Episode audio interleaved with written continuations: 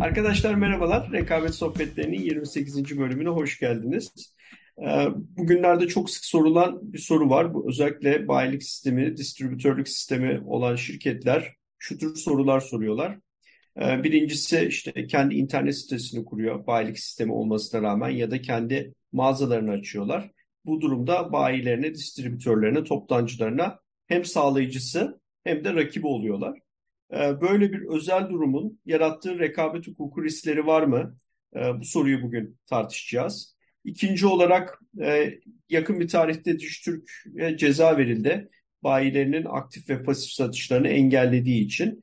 Ee, çok yaygın bir olay ticari hayatta.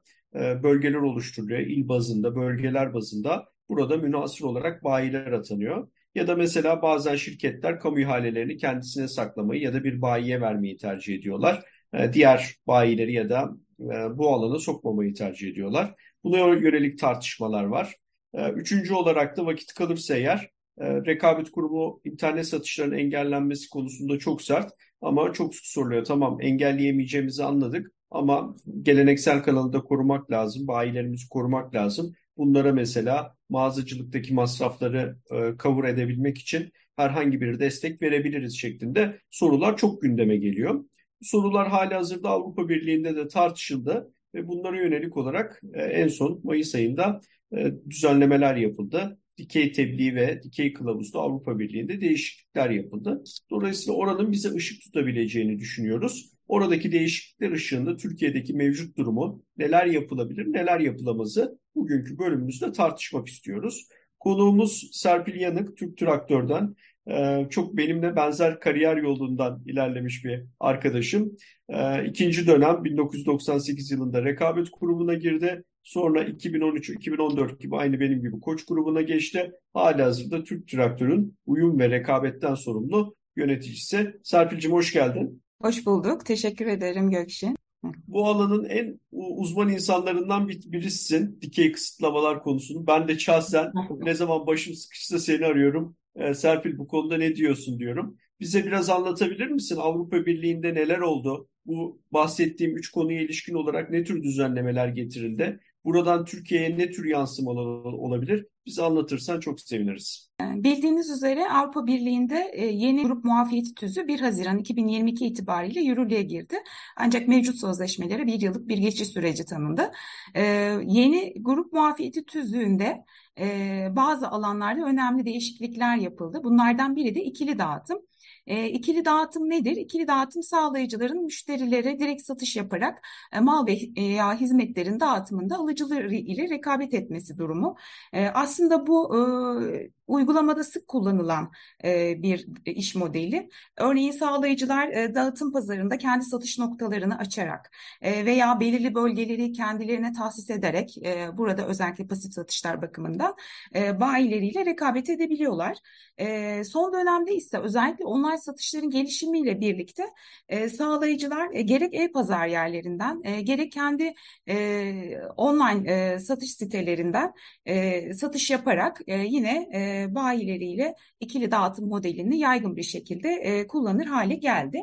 E, tabii sağlayıcıların dağıtım pazarında bayileriyle e, rakip olması e, rekabet hukuku anlamında e, bazı e, rekabetçi endişeleri gündeme getiriyor. E, örneğin rakip oldukları için e, bu durumda sağlayıcının alıcısına fiyat tavsiye etmesi rekabet ihlali olabilir mi gibi. E, normalde dikey grup muafiyet tüzüğünde e, ikili e, rakip teşebbüsler arasındaki e, dikey anlaşmalar grup muafiyetinden yararlanamıyor. E, ancak e, ikili dağıtım modelinde e, bunun bazı istisnaları var. Şöyle ki e, teşebbüsler sadece dağıtım seviyesinde birbirlerine rakip ise bir başka deyişle e, sağlayıcının anlaşma konusu malların hem üreticisi hem de dağıtıcısı olduğu ancak e, bayinin sadece dağıtıcısı olduğu durumda bu anlaşmalar grup muafiyetinden yararlanabiliyor. E, bu eski tüzüklerde de böyleydi. E, yenisinde de devam ediyor bu grup muafiyeti ancak e, bazı değişiklikler yapıldı. E, öncelikle e, eski grup muafiyetinde sadece sağlayıcının üretici seviyesinde olduğu ikili dağıtım e, modelleri grup muafiyetinden yararlanabilirken e, artık yeni tüzükle birlikte e, sadece üretici değil toptancı veya ithalatçı ise de e, sağlayıcıların e, bayileriyle yaptıkları ikili dağıtım e, dikey anlaşmalar, ikili dağıtım kapsamındaki dikey anlaşmaları grup muafiyetinden yararlanabiliyor. Burada kapsam genişlemiş oldu. İkili dağıtım modelinde en çok tartışılan konulardan biri bilgi değişimi. E, normalde e, bilgi değişimleriyle ilgili yatay rehberde açıklamalar var. Ancak ikili dağıtımda tabii arada bir dikey anlaşma olduğu için buradaki bilgi değişimlerine nasıl yaklaşılacağı net değil. E, hangi ölçüde ya da hangi koşullarda bu bilgi değişimleri grup muafiyetinin kapsamına girecek? Bununla ilgili belirsizlikler vardı. E, bu nedenle de e, komisyon e, yeni dikey rehberde bilgi değişimiyle ilgili, ikili dağıtımdaki bilgi değişimleriyle ilgili ayrıntılı düzenlemelere yer veriyor. Ve e, bilgi değişiminin faydalanması için iki tane koşul getiriyor.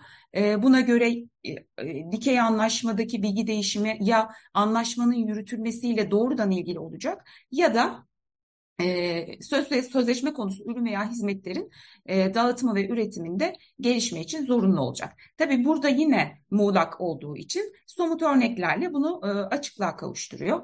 E, işte muafiyet alabilecek e, bilgi değişimleri, muafiyet alabil alamayacak bilgi değişimleri örneklerle açıklanıyor.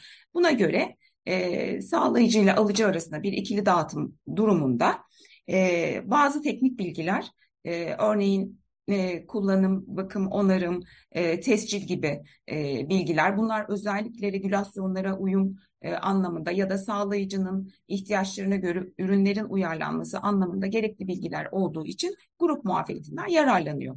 E, ikinci sıradaki bilgiler lojistik bilgiler. Bunlar da e, üretim sürecine dair stok, satış miktarı, iade bilgileri gibi bilgiler. Bunlar da grup muafiyeti kapsamında. E, üçüncüsü toplulaştırılmış müşteri bilgisi.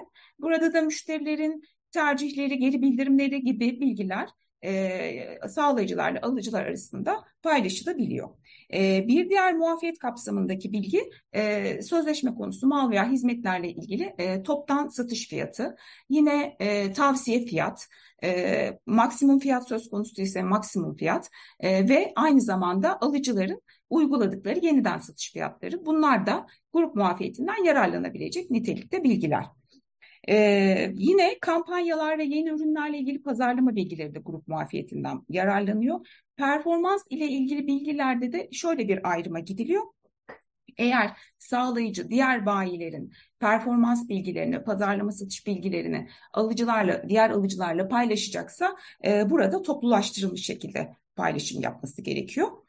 E, ikinci olarak da eğer bayiler rakip ürünlerde satıyorsa burada e, bu bayilerin e, sözleşme konusu e, mal veya hizmet satışlarının e, rakip mal veya hizmet satışlarına göre e, miktar ve değer bilgisi paylaşması mümkün. Bunlar grup muafiyetinden yararlanabilecek nitelikte örnek olarak sayılmış. Tabii örnekler çoğaltılabilir duruma göre. E, muafiyetten yararlanamayacak nitelikte bilgilere örnek olarak ise sağlayıcı veya alıcının geleceğe dair fiyat bilgileri e, özellikle sayılıyor. Bu bilgiler e, grup muafiyetinden yararlanamıyor. E, ikinci olarak belirli nihai kullanıcılara dair bilgilerin yine paylaşılmaması gerekiyor. E, bunun da istisnası var. Şöyle ki eğer ilgili müşterinin ihtiyaçları e, açısından gerekliyse ya da ona özel e, avantajlı koşullardan e, faydalanması açısından önemliyse örneğin sadakat indirimi e, gibi e, ya da garanti e, hizmetlerinden faydalanması gibi bu tür durumlarda yine e, müşteriye özel bilgiler de paylaşılabiliyor. E, bir diğer grup muafiyetinden yararlanamayacak bilgi de e, alıcının özel markalı yani kendi markalı ürünlerine ilişkin satış bilgileri. Bunlar da yine örnek olarak sayılıyor. Bir de yeni e, rehberde e, şöyle bir açıklama yapılıyor. E, diyelim ki dikey anlaşma pazar payı eşiğini aşıyor ya da ikili dağıtım modeli e, grup muafiyeti kapsamındaki bir ikili dağıtım modeli değil e, ya da bilgi değişimi için gerekli o iki kriter sağlanmıyor. Bu durumda da diyor ki e, bilgi değişimlerinin rekabetçi risklerini minimize etmek üzere bazı tedbirler alabilirsiniz. Örneğin nedir? Burada bilgileri toplulaştırmış olarak paylaşabilirsiniz. Bilgileri eskiterek paylaşabilirsiniz. Veya örneğin alıcının yani bayinin bilgilerini e, şirket içerisinde direkt satış ekibiyle e, yani rekabet ettiği, direkt rekabet ettiği satış ekibiyle e, paylaşmayabilirsiniz. Bunlar da e, öneri olarak getiriliyor e, grup muafiyetine girmeyen bilgi değişimleri e, için. Serpil bana çok sık sorulardan sorulardan bir tanesi şu ya da benim denetimlerde gördüğüm mesela bayi diyor ki senin web sayfanda diyor şu ürünü şu fiyattan satıyorsun. Bu düşük. Benim bile e, alış fiyatımın e, altında bir fiyatla satıyorsun. Mesela hı hı. bu problem mi? Bu şöyle e, arada bir danışıklılık ya da anlaşma olmazsa problem değil. Bu tür e, şikayetlerde bulunabilir ama e, sonuçta e, alıcıların yeniden satış fiyatlarına e, müdahale e, edilemiyor. Sağlayıcının da kendi satış fiyatlarını belirleme özgürlüğü var. Bugün mesela bir şirketin, sağlayıcı şirketin pazar payı yüzde beş diyelim. Düşük yani görece düşük bir pazar payı. E, kendi internet sitesinden ya da mağazasından satıyor. Bu kadar düşük. Ya da e, müşteri grupları sağlayıcının kendisine veya belirli bir bayiye tahsis ediliyor ve diğer tüm bayilerinde e, bu müşteri gruplarına ya da münhasır bölgelere e, aktif olarak satış yapmaları e, yasaklanıyor. E, yeni tüzükle birlikte e, bir takım değişikliklere gidildi burada da. E, eskisinde bir bölgede sadece tek bir alıcının faaliyet göstermesi gerekiyordu. Yeni sistemde paylaşımlı münhasırlık getirildi. Bu şu demek e, bir bölgede ya da bir müşteri grubu için birden fazla e, bayi atanabilir demek. Ancak sayıyı 5 ile sınırladı komisyon. Bu durum sağlayıcılar açısından tabii esneklik kazandırıyor. Çünkü bazı bölgelerde bölgeyi suni olarak bölmek yerine birden fazla bayi atayarak e, sorunu çözebilir sağlayıcılar. Bir diğer değişiklik kamu ihalelerine katılım. Kamu ihalelerine katılım e, normalde daha önceki tüzüklerde pasif satış olarak sayılmıyordu. Ama yeni düzenlemeyle birlikte kamu ihaleleri pasif satış kapsamında değerlendiriliyor. Böylelikle bayilerin kamu ihalelerine katılımlarını kısıtlandıran sözleşmelerde ağır ihlal içermiş olacağı için grup muafiyetinden yararlanamayacak. Bireysel muafiyet olasılığı da tabii ağır ihlal sayıldığı için düşük diyebiliriz. Ama tabii bizde şöyle bir farklılık var. Eğer bu e, yaklaşım bizde de benimsenir ise e, döminimiz tebliğimiz var biliyorsunuz. Orada e, döminimiz e, eşiği var. E, yatayda yüzde on, dikeyde yüzde on beş ve e, ağır ve açık ihlal tanımı var. Ve e, ağır ve açık ihlal tanımına da sadece yeniden satış fiyatının belirlenmesi giriyor. Dolayısıyla burada döminimiz tebliği açısından da değerlendirme yapmak gerekir. Eğer e, sağlayıcılar e, kamu ihalelerine katılımı kısıtlandırmak istiyorlarsa bizde çünkü Avrupa Birliği'nden farklı bir durum söz konusu. O zaman şunu pazar payı %15'in üstündeyse bu yeni dünyada bir risk var. Bizim açımızdan ee, Türkiye özelinde. Aynen. Evet. Hani Türkiye'nin de bu Avrupa Birliği'ndekini takip ettiği. Çünkü e, epey bir karar var. Bu kamu ihalelerine katılımın e, işte yasaklandığı, dolaylı olarak yasaklandığı. Ama evet. bu yeni dünya takip edilirse ve pazar payı %15'in üstündeyse sözleşmelerini uygulamanı gözden geçirmelisin diyebiliriz. Anladığım kadarıyla. Doğru mu Serpil? E, doğru, evet. Tamam. Yani yani bu Avrupa Birliği'nde böyle değil çünkü Avrupa Birliği'nde e, amaç yönünden ihlal e, oluyor pasif satışlar e, ve döminimisten yararlanamıyor. Anlıyor. Ama bizde biraz farklı bir tercih yapılmış durumda. Çok kritik bir Dolayısıyla evet kamu ihalelerine katılımda e, önemli değişiklikler bekleniyor e, diyebiliriz. E, burada tabii Türkiye'de e, daha önce muafiyet almış bazı sektörler var kamu ihalelerine katılımı kısıtlayan, kamu müşterilerini belirli e, bayilere tahsis eden. E, Mesela tabii, hangi sektörler? Hani onlar e, özellikle dikkat etsin. İlaç sektörü, işte tıbbi cihaz sektörü gibi sektörlerde bunlar e, özel olarak belirli e, bayilere e, tahsis edilebiliyordu kamu müşterileri. Diğer sektörlerde de olabilir tabii ki. Bunların Otomotivde e, gözükmüyor mu bu arkadaş? Evet. Siz daha iyi bilirsiniz. Otomotiv, otomotivde de olabilir, evet. Bir diğer önemli değişiklik, e, eskisinde sağlayıcılar münhasır dağıtıcıların müşterilerine e, aktif satış yasağı getiremiyordu münhasır bölgeler için. E, özellikle bu belirtiliyordu. Alıcının müşterilerince yapılacak satışları kapsamaması kaydıyla diye. E, bunun da uygulamada bir takım e, sıkıntılar yarattığı e, görüldü. E, örneğin bir e, sağlayıcıyla toptancı arasındaki anlaşmada e, sağlayıcı toptancıya münhasır bölgelere aktif satış yapma yasağını getirebiliyor. Ama toptancının müşterilerine e, yani toptancının distribütörlerine bu yasağı getiremiyordu. Bu da tabii e, münhasır e, bölgelerin e, korunmasını e, riske atıyordu. E, şimdi yeni değişiklikle birlikte artık e, münhasır dağıtıcıların direkt müşterilerine de dağıtım zincirinin daha alt kademelerine sirayet ettirmemek üzere münhasır bölgelere aktif satış yapma yasağı getirilebilecek. Burada da şuna dikkat etmek gerekir diye düşünüyorum. E, direkt müşteri tanımı özellikle belirtilmiyor ama hem eski taslakta hem de dikey rehberde dağıtım zinciri olarak özellikle belirtildiği için ve eski taslakta da sağlayıcıyla anlaşma yapan ya da sağlayıcının dağıtım hakkı verdiği teşebbüste anlaşma yapan e, taraflar olarak sayıldığı için bağımsız yeniden satıcılara bu tür yasakların getirilmesi hala sorun olabilir. Ee, ancak diğer direkt müşteriler dağıtım zinciri aşamasındaki diğer direkt müşterilere bu tür yasaklar getirilebiliyor yeni düzenleme ile birlikte. E, bu yaklaşım bizde de benimsenirse tabii bunun da e, sağlayıcıların münhasır bölgeleri korumaları açısından olumlu etkileri olacağını düşünüyorum. E, bir diğer değişiklik ise e, sağlayıcılar münhasır dağıtıcıların ve müşterilerinin e, seçici dağıtım uygulanan bölgedeki yetkisiz dağıtıcılara aktif satışlarını kısıtlayabilir hale geliyor. Daha önce böyle bir e, düzenleme yoktu. Dolayısıyla münhasır dağıtım uygulanan bölgedeki teşebbüslerin e, seçici dağıtım e, bölgelerindeki yetkisiz dağıtıcılara e, aktif satışları kısıtlanamıyordu. Bu da seçici dağıtım sistemini korumak için getirilen bir düzenleme. Evet, ikili fiyatlama. Çok tartıştık bu konuyu bu platformda da başka platformda da ama senin de söyleyeceklerin bu konuda çok önemli. Bu internet satışları engellenemiyor ama geleneksel kanalı korumak için neler yapılabilir? İkili fiyatlama demek e, aynı alıcıya online veya fiziki satış yerinde e, satış yapılan ürünler için farklı toptan e, satış fiyatı uygulanması demek. Dikey tüzün gözden geçirme çalışmaları sırasında çevrim içi satışların artık iyi işleyen bir satış kanalı haline geldiği e, ve e, çevrim dışı satış kanalları karşısında özel korumaya e, gerek olmadığı e, sonucuna varılıyor. Bu nedenle de e, özellikle ikili fiyatlama ve online satışlarla ilgili kurallarda da e, katı sınırlamalarda da e, esneklikler getiriliyor. E, eski tüzükte biliyorsunuz online satış için daha yüksek toptan satış fiyatı e, talep etmek e, bir ağır ihlaldi. Ee, ancak offline e, ve online satışları sabit ödemeler ile desteklemek mümkündü.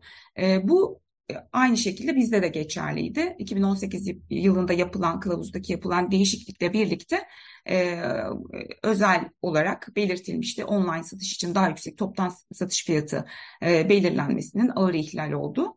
Yeni tüzükle birlikte bu yaklaşımdan vazgeçildi. İkili fiyatlama artık ağır ihlal değil.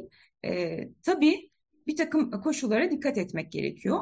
Şöyle ki e, eğer ikili fiyatlama e, alıcıların e, satış yapmak için interneti etkin şekilde kullanmalarını e, engelleyecek nitelikte ise ağır ihlal olarak hala değerlendirilebilir. E, ama yatırımları teşvik etmek veya ödüllendirmek amacıyla uygulanan e, ve her bir satış kanalıyla ilgili maliyetlerle ilişkili olan ikili fiyatlama e, artık mümkün.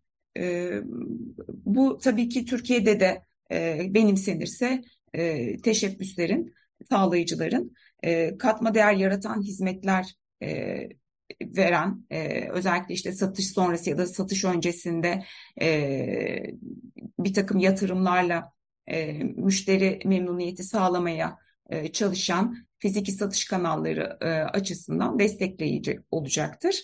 Ali, sen ne düşünüyorsun? Bunun Türkiye'ye nasıl yansımalı olur bu değişikliklerin Avrupa Birliği'nde? Senin bu konuya ilişkin olarak yorumun var mıdır? Ne dersin? Değişikliğin amacı platform şirketlerin büyükleri Amerikan e, menşeiydi ya ve Avrupa bu durumdan biraz rahatsız. Daha önce burada söylemiş miydik? Bu Almanya'daki halka açık şirket sayısı yanlış hatırlamıyorsam 3500 gibi bir şey ya da 5500 öyle bir şeydi. Hepsini toplayınca Apple ve Microsoft'un e, pazar değeri kadar ediyorlar. Yani özellikle şu pandemi sonrasında. Ya da Avrupalı platformlara bakalım. E, ilk an aklıma gelenler Spotify en meşhuru, Zalando, Bir de bu yemek sepeti sahibi Delivery Hero'yu sayabilirsin. O da şey Almanya dışında ama Avrupa'nın başka ülkelerinde faaliyet gösteriyor. Delivery Hero'nun pazar şey, e, değerini biliyorum. Amazon 250'de birine denk geliyor. Yani yapmaya çalıştıkları şey kısaltırsak bu platformlar biraz dışarıdan geliyor Avrupa'ya.